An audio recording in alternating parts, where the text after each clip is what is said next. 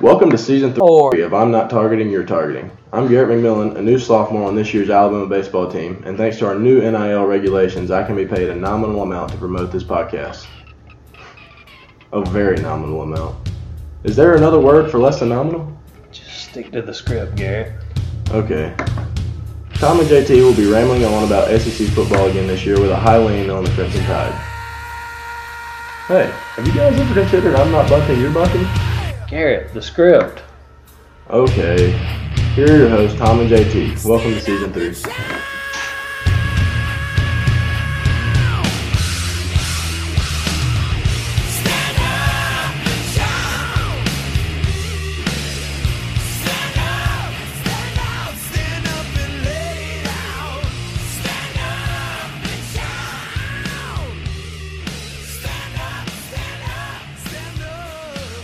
Hello, everybody, and welcome into episode 13 of I'm Not Targeting, You're Targeting, proudly presented by Man of Means uh, Hand Lotion, skincare products.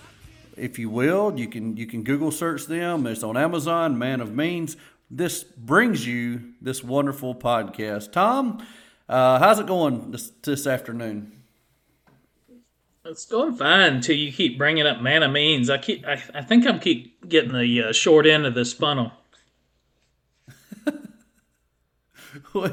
short end of the funnel. That we can add that one to chip in the purse and the cocktail bowl. Did you remember the cocktail bowl from last year or year before? I do. I thought that was like yeah. I think that was like two years ago. I was telling uh telling somebody nothing like a how, good cocktail bowl like we've got uh, we've got a few things that people hear and they're like, "What are they talking about?" And if, if you're if you've been with us, you know exactly the little inside jokes. But if it's your first if it's your first episode, it's like chip in the purse. What are they talking about? And you know, this might be some people's uh, second episode because you told me we were like double the downloads uh, from last week when we recapped the Tennessee game. So I guess everybody loves it. Even the Bama fans love to hear what people have to say after Bama loses a game. It happens so infrequently during the regular season. Uh, granted, we do four listeners now.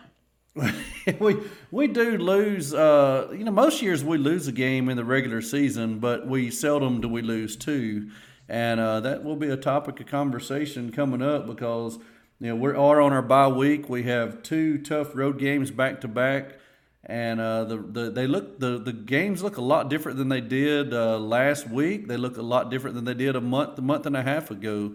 Um, you know, if I'd said we had to, we were gonna. If, if somebody told me you're gonna win one, you're gonna lose one. A month and a half ago, I'd said, okay, well, LSU's a win, Ole Miss is a, a, a loss. Now, um, I don't know if that's not reversed. If somebody said, hey, you're gonna lose one, you're gonna win one, but we will cover that next episode. We're going to look this this week at uh, we're going to recap the Mississippi State game, of course. Give out midterm grades for Bama. I know we're eight games in of a 12 game season, so it's really two thirds of the way through, which is just sad. But we're going to call it midterms. And then we're going to rank the undefeateds. Might talk about the Cocktail Bowl. Might talk about Arkansas at Auburn. We're going to sadly recap our bets and then give you four more picks that you definitely should not pick this week if you, if you have been following our picks. So, without further ado, Tom, I'll turn it over to you. You got the commentary tonight. What you got for us?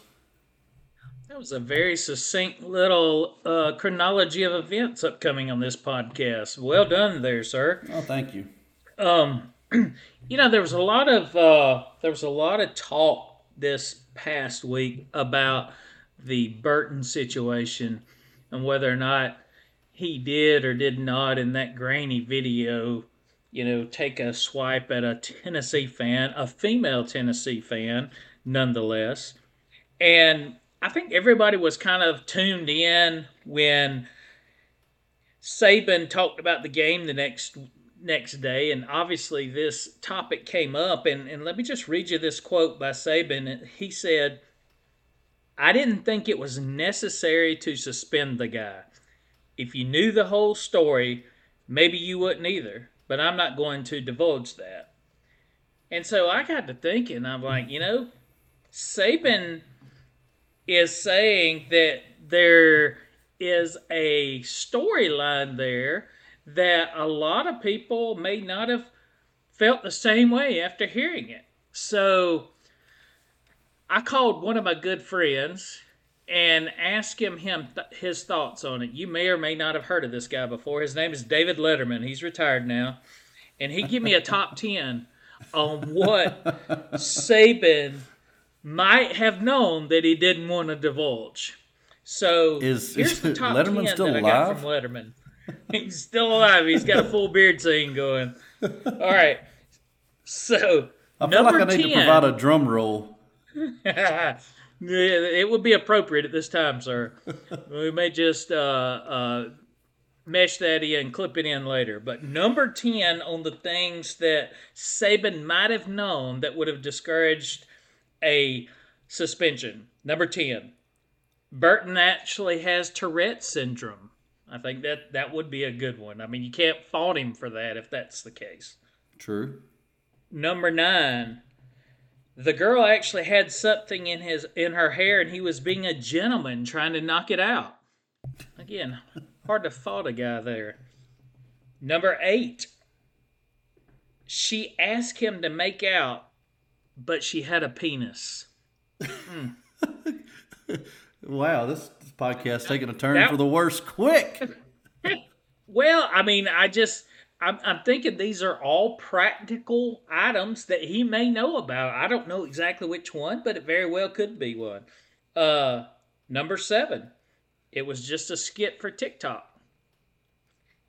Number six, the ghost of Bear Bryant told him to do it. How does Saban argue with that? Number five, Burton's NIL sponsor told him to do something bold. You know, any, any press is good press. You know the adage there. Yep. Number four thing that Saban might have known that didn't want to divulge. She had on an ISIS T-shirt. Hmm. I mean, can you can you can you fault the guy for protecting our country? No. Uh, USA. USA. USA. Number three, he thought she was trying to murder a little girl. I mean, who would who would fault him for that? Not I. Number two, she called Miss Terry a bitch. That's probably the worst one you've out? read so far. Well, I know that was number two. I couldn't believe it when Letterman told me. All right, ready? And the the number one thing that Saban might have known but didn't want to divulge, it was not forcible contact to the head or shoulders. so he got off on a technicality there. yeah, that's that's because if that would have been targeting, he would have had to miss the entire game since the, that game was Yes, over. and there was- yeah. That's right. Plenty of replays there, and I think it went down about the way the replay went in the game where the targeting was missed. I think that one might have been uh, uh, evaluated in the same manner. Yeah, man, it's uh. So what you, I guess the, the commentary is going to focus on uh, on Burton. I, I I like that we changed it up a little bit, a little humor to start out with. Um, I, I was glad that he wasn't suspended. I, it wasn't. Did he did he make contact with her? Yes, he did. Did he open fist, come out of left field and hit her right in the eye and deck her? No, he did not. And bottom line is, and I guess it's easy for Bama fans to feel this way because we don't rush the field. But the bottom line is, if you get on the field, you, the rules are out the window. You know?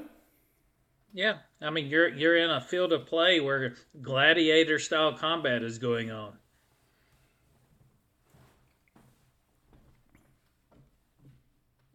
All right.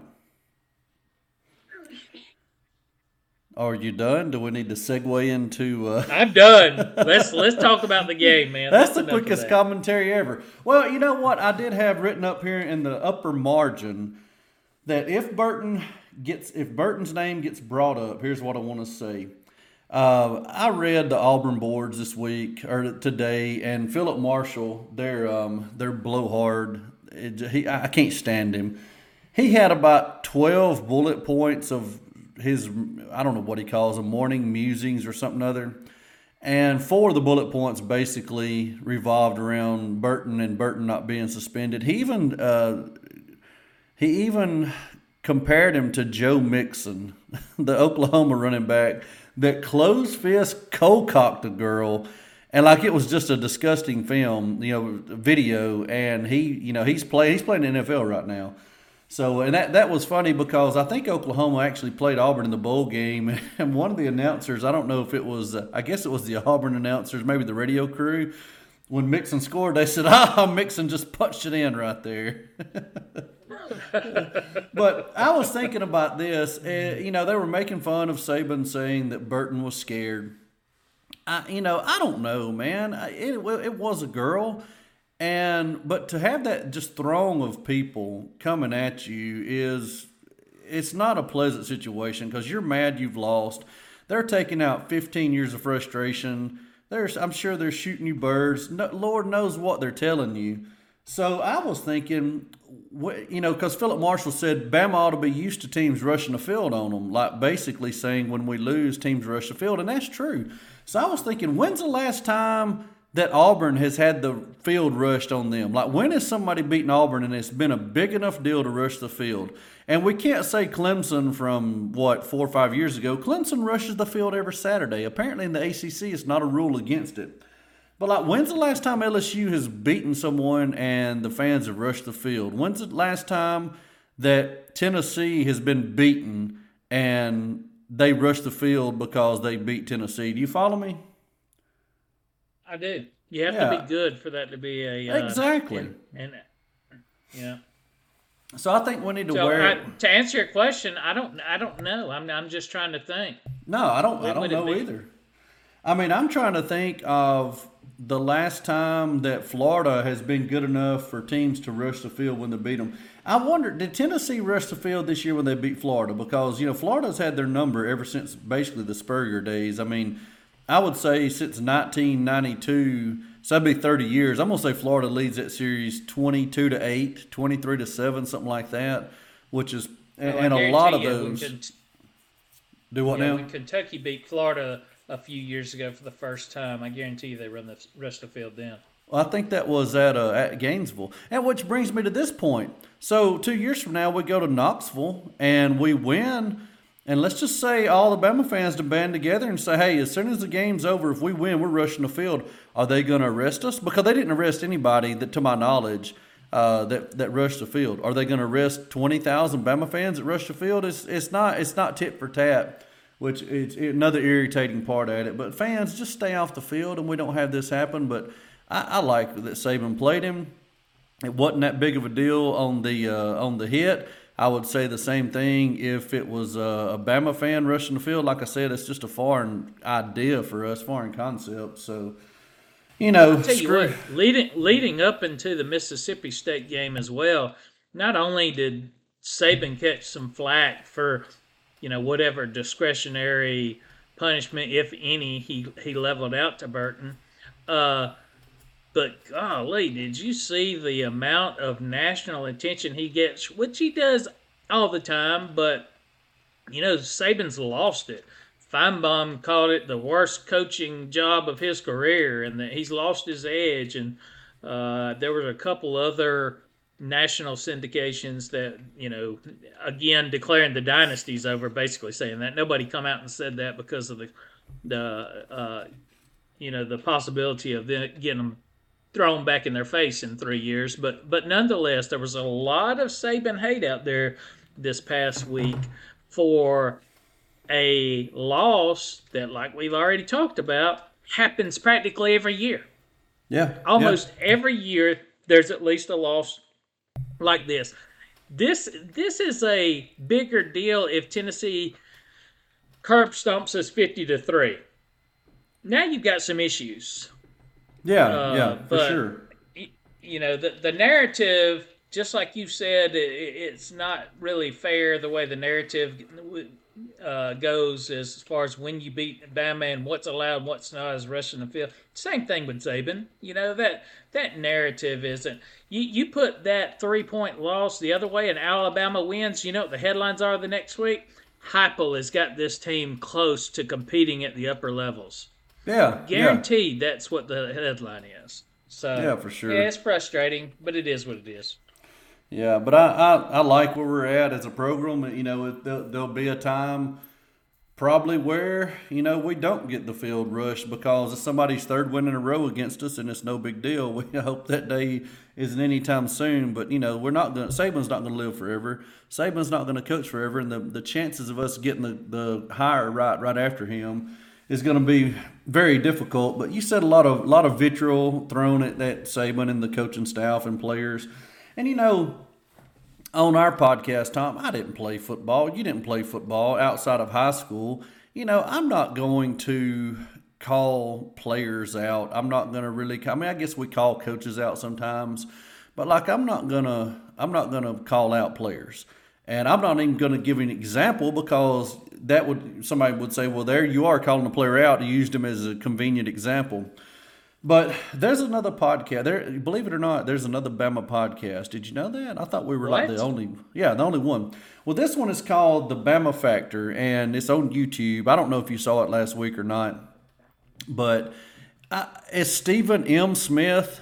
Do you know that fella? I think he does some some. I think he's in Tuscaloosa. I think Tuscaloosa. I've seen him on Twitter. Yeah, and he's on. He's at. Uh, you know, he's in Tuscaloosa, and then there's another guy. I didn't. I didn't know him and uh, but then they have players. They had former players on there. They had Nick Gentry, uh, Bo Scarborough, and uh, Marvin Constant and Reggie Ragland. And dude, did you see it? I, I don't want to act like I don't. I don't want to like we're not teasing the crowd. Ooh, I bet Tom listened to it. and He's going to play off what Jason says. like yeah, I don't know I, if you. I, I, I have not seen it. Go ahead. Okay. Well, Dude, they dropped the hammer. I mean, first off, Marvin Constant is wearing a T-shirt that says hashtag Fire Pete. Okay, and he's not talking about Pete Buttigieg, our um, our transportation secretary of the United States. He's talking about Pete Golding, and they're just blistering. And I'm talking about they're calling names and calling numbers. They they just rake To'o over the coals. And they get on Will Anderson. And Will Anderson, uh, as we I think all agree, he's going to go down as probably one of the top 10 players to ever play at Alabama at any position, uh, as far as in the fans' minds, you know. I mean, if we did a top 10 right now, gosh, I, you know, Derrick Thomas is in there for sure. I'd say Cornelius Bennett. I'd say our Heisman Trophy winners are in there. But that is rarefied air. They're calling him out on having anxiety. And you know, Anderson said that he had anxiety, man. They were just blistering him saying, You're at Alabama. Nick Gentry just, he's like, You're at Alabama. You don't have anxiety. You cause anxiety. He said, We used to beat teams so bad, they would lose a week after us. And my point of all this is saying this. I, am quite sure. I don't know if if uh, if To'o and Will Anderson saw the actual podcast, but you know they heard about it, and you know it, it should have lit a fire in them, and I think it did. We played a lot better defensively this week. I mean, we shut out essentially for 59 minutes and 59 seconds. We shut out a, a an offense that is very can score a lot of points, and I was just really scared after after the way Tennessee just torched us because I would say, well, maybe not now, but before the Tennessee game, I would say that I would have said that Mississippi State's passing game was more uh, caused me more anxiety, if you will, than than Tennessee's. Of course, that's no longer the case with uh, with the receivers they got running out. But State's good. I mean, they smashed A and M, you know, forty to seventeen, and, and beat Arkansas rather handily. So to hold them scoreless for virtually the entire game, I was very impressed. And and welcome to football Eli Ricks. Man, did he look good or what? Yeah, I mentioned this to you uh, over the weekend. I was at a wedding and I had to watch. I only got to watch the first half and and about half of the third quarter, and I had to watch it on my phone as they were doing ceremonial stuff. And so I was the I was the quintessential guy looking at their phone during a wedding, and you know they always make fun of that, but it actually happened to me on Saturday but but yeah, he he looked he looked he looked very good, and uh, you know I, I don't I don't know I don't know how to answer that. You know I don't know why he hadn't been on the field previously.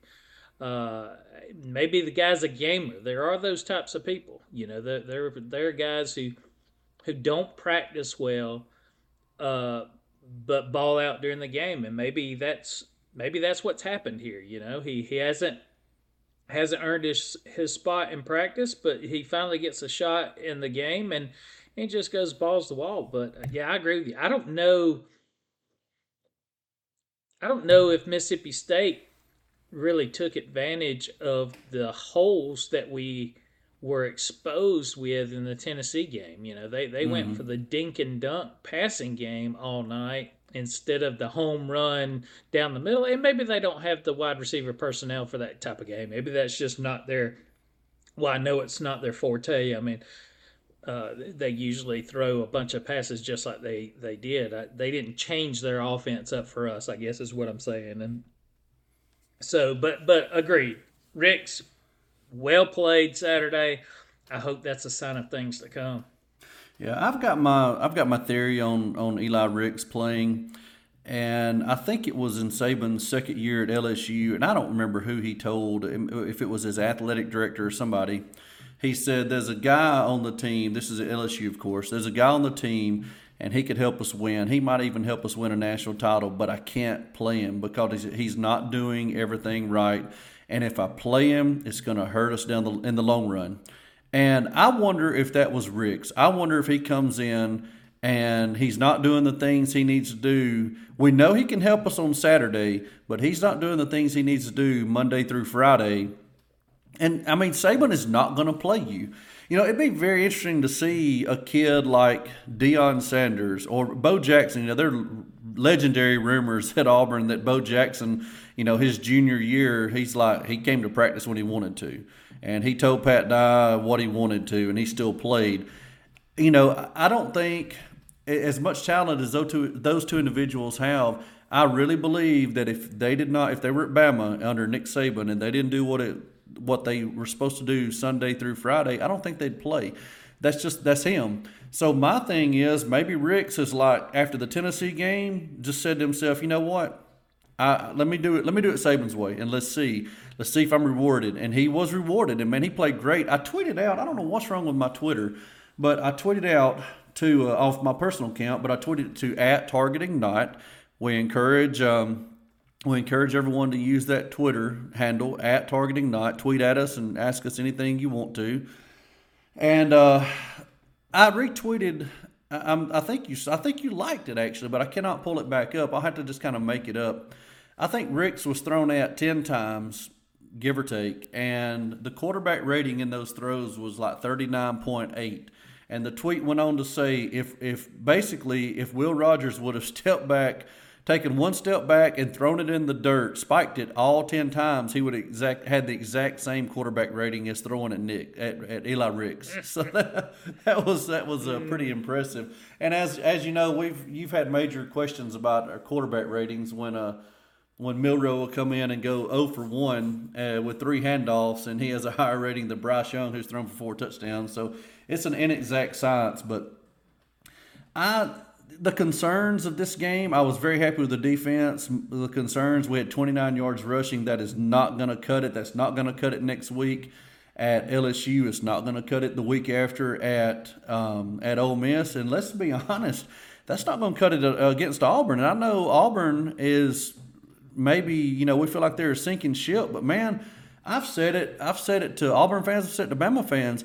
I know they won't get rid of Harsin, but those kids are playing hard for him. They're not milling it in because if they were milling it in, that that Ole Miss score last week instead of what forty eight to thirty four, it'd been forty eight to ten, and we're going to have to do better on the offensive line. I know McLaughlin has been out. We think we're getting him back for the LSU game at center. That'll be a big deal. But I'm going to tell you something happened, Tom, that really gives me hope in the in the second half, and is actually the last play of the game. Did you see the last play where they scored? Uh, no, I did not get to see that. Okay, so it's like I think the clock is running, man, and it, yeah, I'm, I, they're out of timeouts. I think we tackled them in bounds. It's like five, four. They get lined up, three, two. I'm like, oh my gosh, please don't let them score. And we let them score as a running play. No big deal. We won the game thirty to six. Man, I don't know if it was Hellams. I can't remember what player one one Bama player got all in another Bama player's ass. I didn't rewatch. I should have watched and got the numbers and names. But I mean, he chewed his butt. Now listen, and Saban went nuts with 20 seconds left. I think we had a penalty, and he went nuts. I was about half asleep at the time because, like I said, the game was not that fun in the second half. Offensively, we just were went in a shell. I don't know what we did offensively. I know we kicked two field goals, which the just we should have. You know, we I wanted to see touchdowns. We all wanted to see touchdowns. At 24 at half, we need to get in the 40s, and we didn't. We barely got to 30. But Saban's going nuts with 20 seconds left, up 30 to nothing. And but more importantly, our players are going nuts on each other. And dude, that's where it's at. Remember the 2020, uh, the 2012 Notre Dame national championship game where AJ and Barrett Jones got into it. Remember against Georgia? They were up we, about 30. We had yeah, we had two players against Georgia in 2017 that got in a fight on the sidelines. and we won. That's just so, holding each other accountable. That's what that's exactly. what that's about. Yes, for sure. And that's what I'm saying. That made me happy because that's guys that understand they understand the process. It doesn't matter what the score is on the scoreboard. If you're up 30, if you're down 30, every play has a life of its own and you're going to play it to the best of your ability. And if you do that enough times and with superior talent and well, superior coaching, we think then you're going to win more than you lose. You're going to win a lot more than you lose, and that is why the Bama, two Bama players, the one was getting on the other one because he did not play to the standard that we expect. But I, I was, I'm just excited that podcast had to wake our guys up, and I don't. I'm sure you saw what Leach said about. They asked him the problem with Mississippi State's team, and he said, "I'll tell you one problem. We're scared of Alabama jerseys." And he said, "We got some kids that when they put that Bama jersey on, they they're just scared." He said, "It scares them. I don't I don't know how we're going to overcome that." He said, "They're not scared of other jerseys."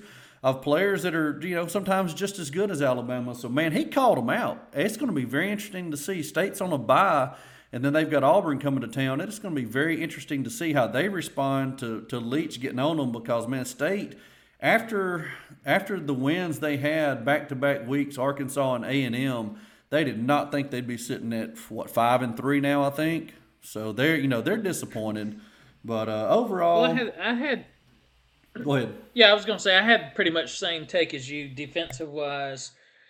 We could have run the ball better, and that's concerning. I mean, we've been talking about on here that Gibbs has brought a new dynamic to our running game, particularly uh, you know swing passes out of the backfield. That's a that's a a big, big plus. But he's also been explosive. If he can get past that first uh, wave of players and into the secondary, he's got the ability to turn it on and go to the distance, which we've been missing. And we talked about that. But all that aside, how confident are you now? And this would have been even before the Mississippi State game. And I don't know if this if this is more a a tell on the running backs with offensive line or both, but how confident are you that we can line up on third and one and a half or fourth and one and a half and run the ball up the middle and get it. Not at all.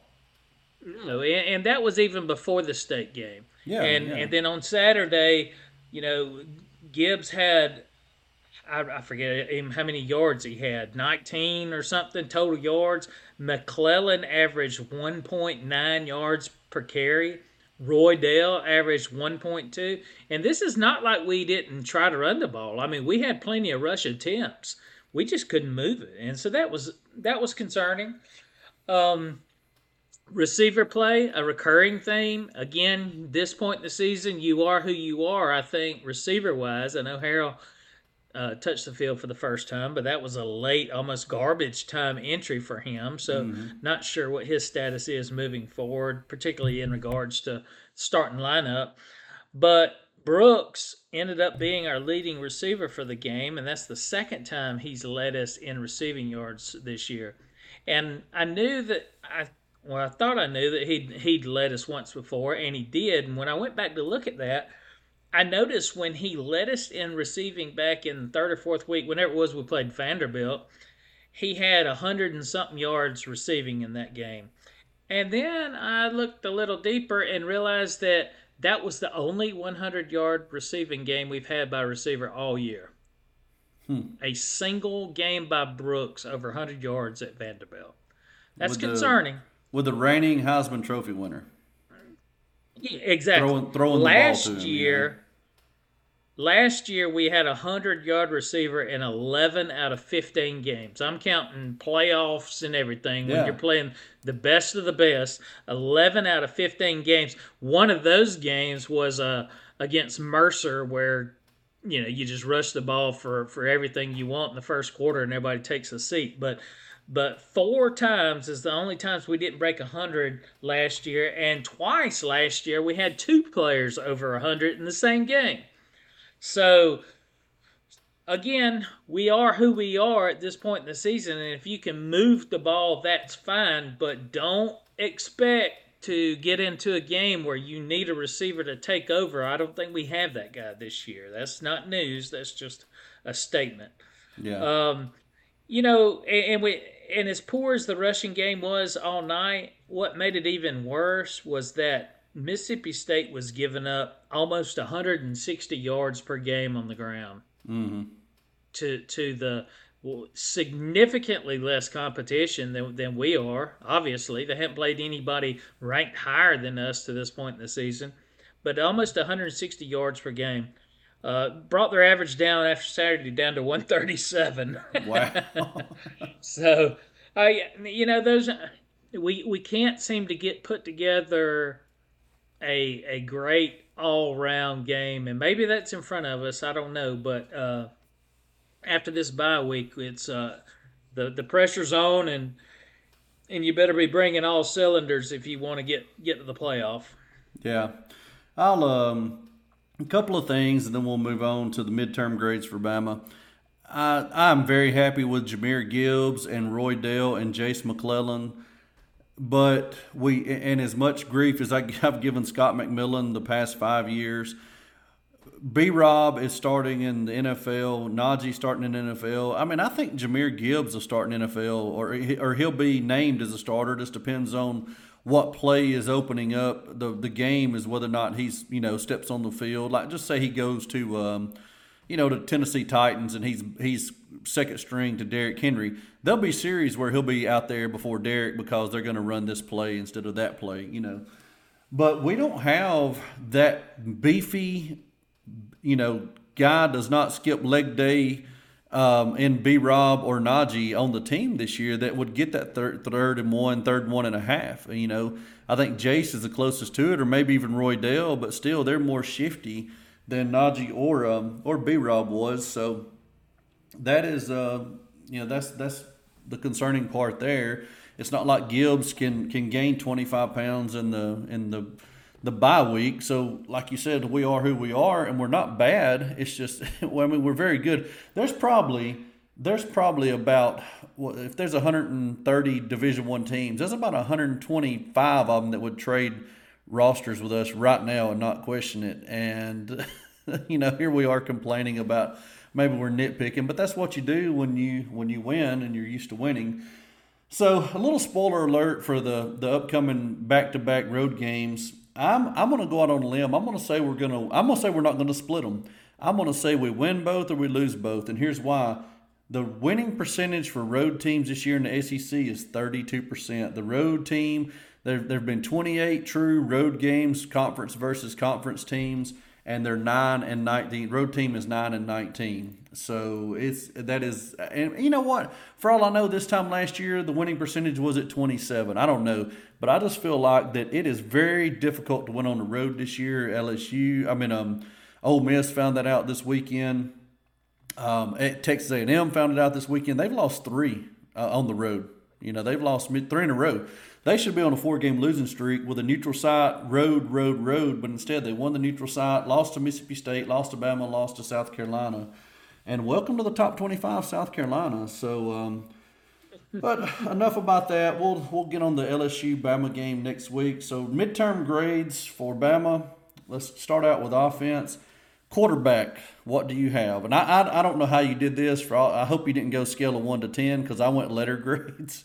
So did well, you go that, letter? yeah, that's what I do. I went letters because that's Okay. what grades mean. But um, yeah, I mean, quarterback A plus. Bryce is solid. Uh, you Yeah. know, he was out of game obviously because of injury, but he is not.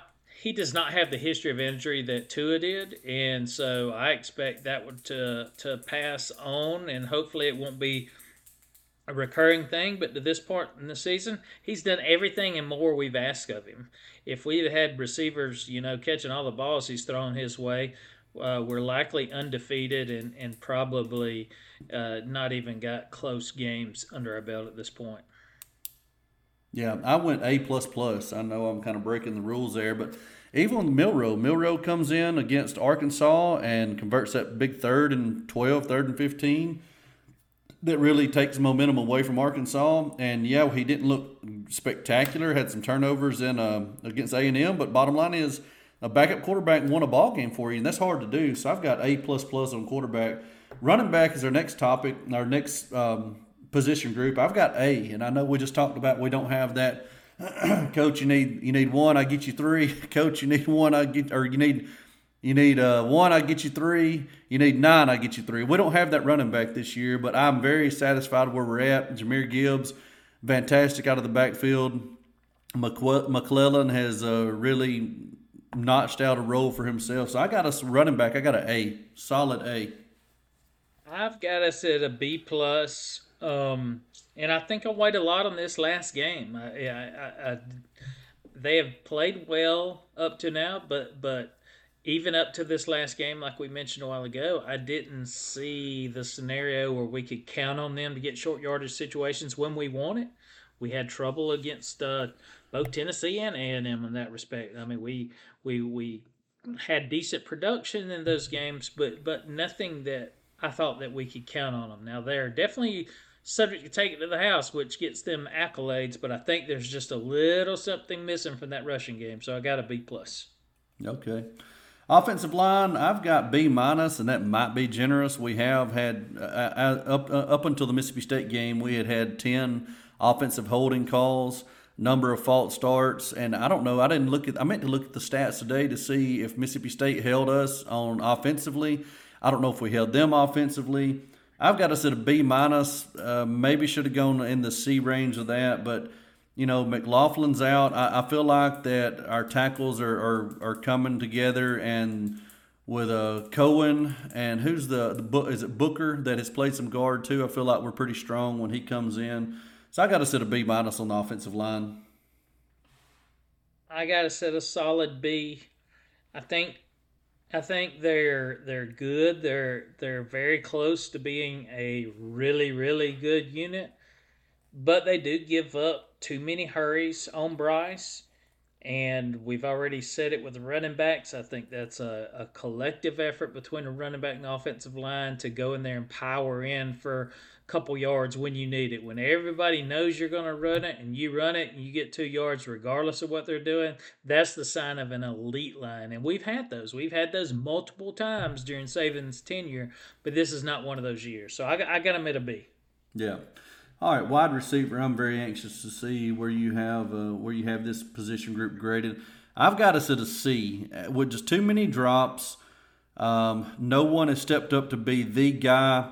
You know, JoJo Earle has got a couple of touchdowns, maybe even more than that, maybe three. And you know, he didn't play early on, so if if he can round into shape, I had to eat crow on Tyler Harrell. He did step on the field, you know, but it, man, it's late in the year. Like it, it's one of those things. If JoJo's going to be the guy, it's got to start next week, you know. And if Tyler Harrell or Harrell, however you pronounce his name, if he's going to make major contributions uh, on the last quarter or the last third of the season, it's got to start next week at LSU. So I just too many the drops is what's killing me, and nobody has stepped up and been the guy and told Bryce, "Hey, throw it to me, I'll catch it." Yep, I got the same grade as C. I got two bullet points under there. One was saying dropsies. You know, I mean that's that's the biggest thing. Oh my lord! I mean that that is huge, particularly uh, when you need them. You, you, know, we we talked about that, but when Milroe started against A and M, the week before was like, hey, you've got to help him here. if there's ever a time yeah. not to drop balls, and if there's ever a time to do the things you need to do to to carry your weight on part of the team, now is the time. And they didn't do it then uh, they are who they are. They're going to drop balls. So let's not get all upset if they're in a big time game in the next few weeks or, you know, hopefully in the playoffs and they drop a big time ball. I mean, that's, I'm expecting that of them. Yeah.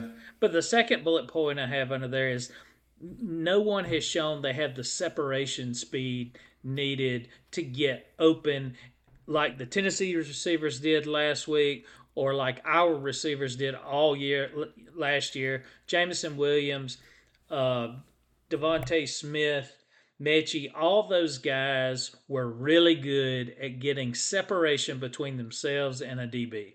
You know, that's a lot of route running with knowing that you're not getting the ball. You have to run routes. I guess any any time they're running routes, if you got a full complement of receivers, there are five receivers out there. You've probably got a twenty percent, particularly in this year's offense, you've only got a 20% chance of getting the ball. And probably some plays are called purposely where you're a decoy. Mm-hmm. But on decoy plays and even plays where you think it's likely you're not getting the ball, you have to have crisp route running. I mean, route running is more than just being in the right spot at the right time. It's you being in the spot and your defender not being there. And how do you accomplish that? Well, you you got to use your you got to use your feet. You got to use your hips. You got to use your juking agility. I mean, you you've got to create separation, and we've had a very very hard time doing that this year. Yeah, like going back to Smith, and, and like we've talked, uh, we've beat a dead horse with Smith, Jeudy Ruggs, Waddle, Metchie, Jamo. That is where, and even even uh, Slade Bolden last year and because I was always like, how do some players just get open? Well, they run good routes. Well, I mean, a route's a route, like a slant's a slant, a dig is a dig, an out's an out. Well, no, it's not because DeVonta Smith, if he's on this team, he's getting open, and because of his impeccable route running and, and a number of other players fall in that category. Overall, I gave us an A uh, on offense. I mean, name of the game is scoring points, and we've scored points. We scored points in our loss and we've scored points against everybody we played, with the exception of A and M. We only got 24, but uh, you know we're moving the ball. Uh, if we continue to play offensively uh, as good as we did against Mississippi State, we won't lose again as long as we punch some in in the second half. Mm-hmm. Agreed. You, what? So what grade? you got an A overall on the defensive line? I, no, no, no, no, no. Oh, overall for Oh, okay. Oh, I didn't realize we were. I thought it was overall for the team. Okay, I, I misunderstood the assignment. Um, okay, so overall for the offense, uh, that's probably going to be well your A plus and your C. You, yeah, it's going to be a, a, a B, maybe on the verge of a B plus. Okay, so you, I'm a, you're B, B plus. We're very close there. All right, let's roll into defense. Defensive line, linebacker, and defensive back is how we have got this one drawn up. Uh, quickly, defensive line, I've got a B minus. We talked about it early in the year. We felt we had some solid contributors, but man, we do not have that guy that has to that commands a double team like we've had in the past, and, it, and it's showing with the the lack of pass rush at certain times, certain games, and then sometimes the entire game. So I've got us at a B minus. Not terrible, but we'll definitely room for improvement. I still have us at an A here. I think they do a really good job for the most part against the run, which is huge. And and by being good against the run, you free up the linebackers to do what they do. There's defensive lines that can put pressure on a quarterback but give up gap plays in the run game. Those are no good. And the opposite is also true. You'd like to have a balance there. I, I think the defensive line is is got a lot of talent. I think they do a lot of things right. I do wish they would have somebody who could get upfield better and command that double team, like you said. But a lot of that, unfortunately, I think is scheme. Uh, I think I don't think we are running defensive schemes that we have in years past that allow these guys to to play at their highest potential. Uh, but but I have an A for the D, D line. All right, I'm, I guess I'm grading tougher.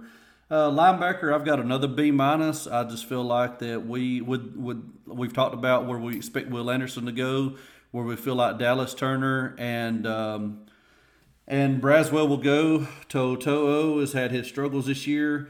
He, he filled the stat sheet up this past weekend, but I've just got a B minus. I, I just feel like that when we're in the cheetah package, it ought to be a sack every time, a hurry every time. It, it ought to force the quarterback into a bad pass, interceptions galore, and it's just not. We're not getting home. We're we're getting close. We're just not getting home. So I got a B minus. Uh, I still have an A in the linebacking core as well. I think they have played, and I guess I guess I'll piggyback on the DBs next, but collectively the linebackers and the defensive backs, I think have done a pretty good job this year. I have A at linebacker and, and B at defensive backs. Ooh, and, I got D at defensive backs. I think you know what I think has happened. I think the Tennessee game really hurt my feelings. Well, my that's grades. what I was just fixing to say. You've you've got the one game that really skewed what's going on here, but outside of that game, you know, I'm looking at it. The the defense gives up zero in the opener. They give up 19 to Texas, and that was only one touchdown, if I remember right. Uh, no, actually, that was zero offensive touchdowns. Right? There was a there was a defensive score by them, maybe, and then uh, field goals. So I think you know Monroe Big John was a garbage scored. touchdown. Big John got yeah. in on the ground. Yeah. Yeah, and then uh, I think that was after a turnover though. I think they had a short field on it. Vanderbilt scored three. Uh, Arkansas scored 26, but you you remember those are some sloppy, sloppy penalties and turnovers in that game to allow them that. A and M was very similar, uh, and then Tennessee's the outlier, and then we got back to business against Mississippi State. So I, I think if you if you can close your eyes and pretend like that Tennessee game didn't happen as far as grading these guys. Uh, I think they've done been pretty solid this year. That that one game was certainly atrocious, but yeah. um, is there room for improvement? Absolutely, particularly with the DBs, and that's why I have them at a, a B. But I'll get I'll, I'll tell you this: uh, I'm not sure how many secondaries I would trade our guys for across the country. There's probably a couple units, but not many. Yeah, no. And and if and if there's not more than three, how can you justify them being lower than a B? Uh, Tennessee hurt my feelings. What do you want me to say? I know it did. I know it did. Well, here's what's here's what's great about my scoring system. I got B minus, B minus, and a D. Overall, I got a B. so the highest grade they got is a B. You know, I, I guess. Uh, yeah. I don't know. That'll Just put me at an A minus on our defense. Yeah. Yeah. Uh, special teams quickly because man, we're running short on time. I've got a C minus. I know we had a fantastic game uh, when we. Uh, I don't remember who was against when uh, Kool Aid ran all those punts, and then we put Branch in and he ran one back for a touchdown. I guess I think it was non-conference, Louisiana Monroe maybe. But it comes down to the kicker, and we, I didn't break this down into um, into categories like punt return, punt cover. But you know, the kickoff return, we're not down in the ball like we should, in my opinion, on the road like at Tennessee. We're trying to make something happen. Let's just take the ball in the 25 and let Bryce work. And uh, you know, Reichard misses, like you said, you you nailed it last week. He's a great kicker if the score's you know 17 to nothing, 24 to three. But man, we need you to make some kicks, bro. And you came up short against A and M, and you came up short against uh, Tennessee. It's just hard for me. I got C minus on our special teams. Yeah, I've got a C there as well. All of it, all the negativity of the C is basically brought down by the the not only the field goal kicking, but also the punts. Burn Burnip is serviceable but he's not he's not an elite punter. We have an no. elite team. He was an elite prospect out of high school, which all our punters and kickers are. Uh, but we, we need some of these elite prospects to actually show up and be elite, and he's not. Uh, so and, and and to me, I hate that soccer style kick. I don't know if people say it's effective. I don't I don't see it. Um, what do you want get, us to go straight on? Wear the square toed yep. boot and tie the tie use the shoelace to tie it up to our calf. if if if our guy, what was our guy that went to Green Bay? What was his name? Sky or uh, ah that last punter we had that was so good. I missed oh. Uh, but, yeah. But, uh, in, anyway, uh, returns have been good. Punt returns have been really exceptional. They just hadn't punted to us the last couple of day games, but that's what you get when you have an exceptional punt return. And of course, you have to get teams off the field, like in Tennessee, to actually be able to field a punt. But uh, so that's the positive. But yeah, the just kicking it. The only bright spot that's consistently bright, and I'll give credit where credit's due. I think Reichard has really turned up his kickoff uh, Yeah, game yeah. this year. He he he puts them deep in the end zone, almost across the board every time, and, and and that's awesome. You know, that's that just takes an aspect out of the kicking game where we don't have to worry about giving up a cheap one, and Yeah, so he's sure. been really good at that. So uh, credit due there. But yeah, I got to see. Yeah. Okay. So we're, we're pretty close. I, I graded this really hard on defense. I just uh, like I said, Tennessee skewed me. But we've Tom, we've got six undefeated teams left this year, and we're we're guaranteed to have no more than four because Georgia plays Tennessee, Michigan plays Ohio State. But right now we have six. So uh, this exercise, I wanted us to rank the top our, our- our six undefeateds. This is not our CFP selections. This is the only six teams that are left undefeated, and we're going to rank them one through six. So the teams in question are Ohio State. Uh, I'm going to name them in, in alphabetical order: Clemson, Georgia, Michigan, Ohio State, Tennessee, TCU. Those are the six teams. We're going to list them one through six. I, I'm just going to give my six, my top six quickly, and I want to see where you're same, where you're different. Number one is Ohio State. I really feel like they could be interchangeable with Georgia, but I feel like Ohio State has not had those questionable games that Georgia had a couple of. So I've got OSU at one, Georgia at a solid number two, no question there. I've got Tennessee three. That they looked impressive against us. They didn't have a. Uh, of course, they only played Austin Peay. But you know they put sixty something points on the board against Austin Peay. That's what you want to do. You know, back in the day, those games would have been after coming off of beating Bama, that emotional high, you know, you win the game 30 to, to 20. I mean, it would be terrible. So Tennessee 3, Michigan 4, TCU at 5, Clemson at 6. Somebody tweeted this out. I can't agree more. They said Clemson is going to be undefeated and it's going to leave a deserving team out, whether that's Oregon, whether that's Alabama, whether that's the loser of Georgia, Tennessee. And Clemson is going to get absolutely pummeled in the first round of the playoffs. But again, Ohio State one, Georgia two, Tennessee three, Michigan four, TCU five, Clemson six. That's ranking the undefeateds. Yeah, the way I did this was I basically said, all right, on a neutral field, who wins? And so I do have Ohio State at one, beating everyone behind them on a neutral field, Georgia at two. I have Michigan at three because I do think that Michigan on a neutral field is probably better than Tennessee. Uh, I took Michigan, uh, followed that up with Tennessee. I do also think on a neutral field that Clemson is better than TCU, but I'm in full agreement with your statement because I think Clemson and TCU both are undeserving of the playoff.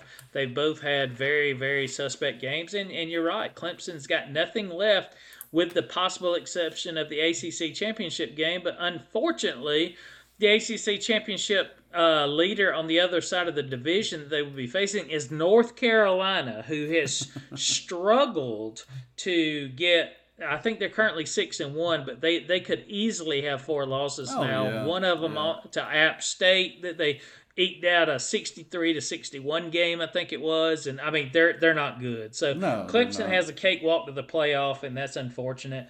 One thing I did notice that I'll throw in here at this spot both Georgia and Ohio State are both top five in total offense and total defense. That's impressive. Yeah. Bama, by the way, checks in at 15th on both.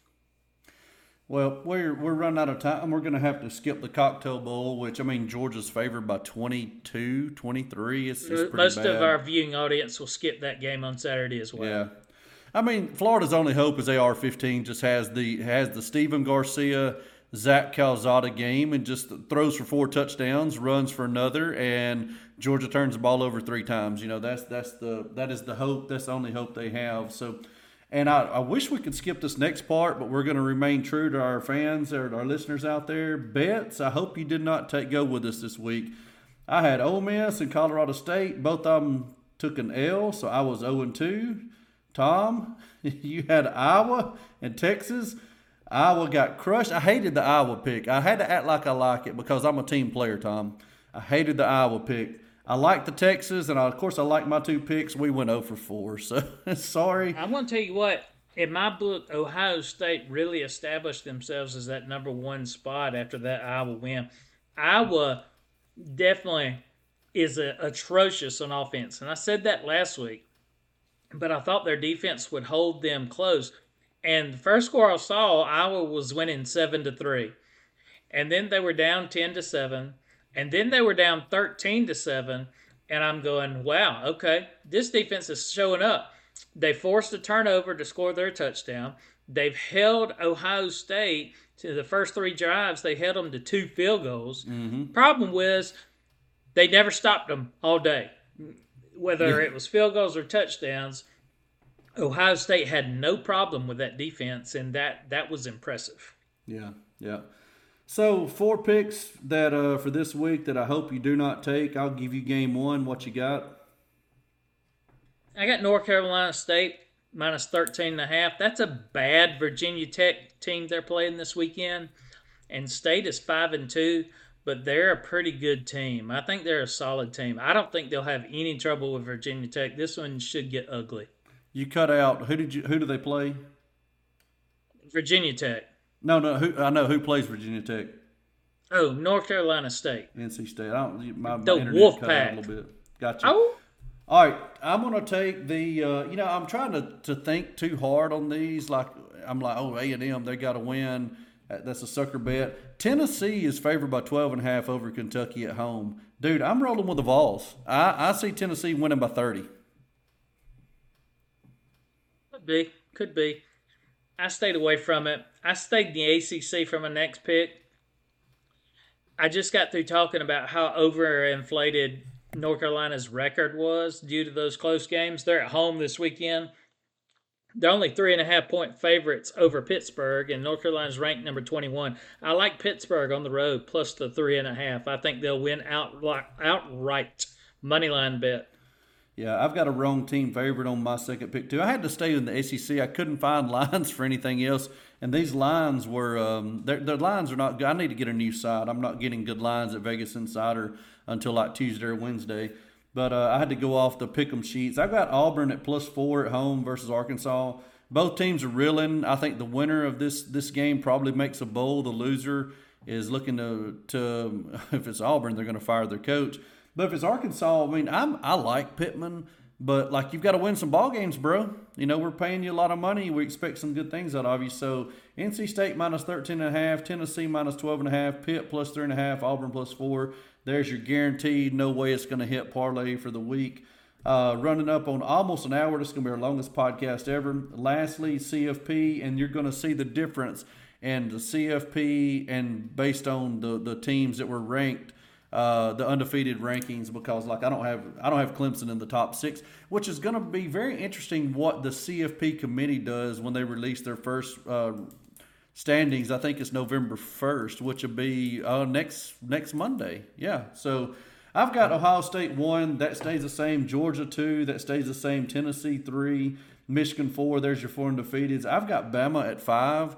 And I've got TCU at six. And I tell you what, if Oregon would have played Georgia closer in the opener, I would probably have Oregon at six. They're looking really good right now, but I cannot erase the Georgia forty-one to three or whatever that score was. So Ohio State, Georgia, Tennessee, Michigan, Bama, waiting for one of those to lose to move up, and then TCU at six. Yeah, we're close. I'm still back on my undefeated list pretty much. Ohio State, Georgia, Michigan. Same as last week. I've got Alabama and Tennessee in a tie for fourth, uh, and Clemson at six instead of TCU.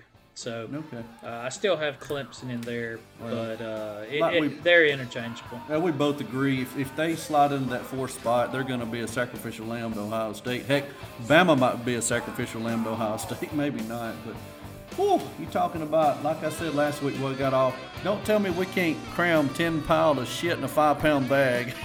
Because we, we just did it again. We gotta get. I gotta quit being so wordy early in the podcast. But Tom, as always, if you're gonna hate Auburn, you have to hate early and hate often. Roll Tide. Roll Tide. Take it easy, guys.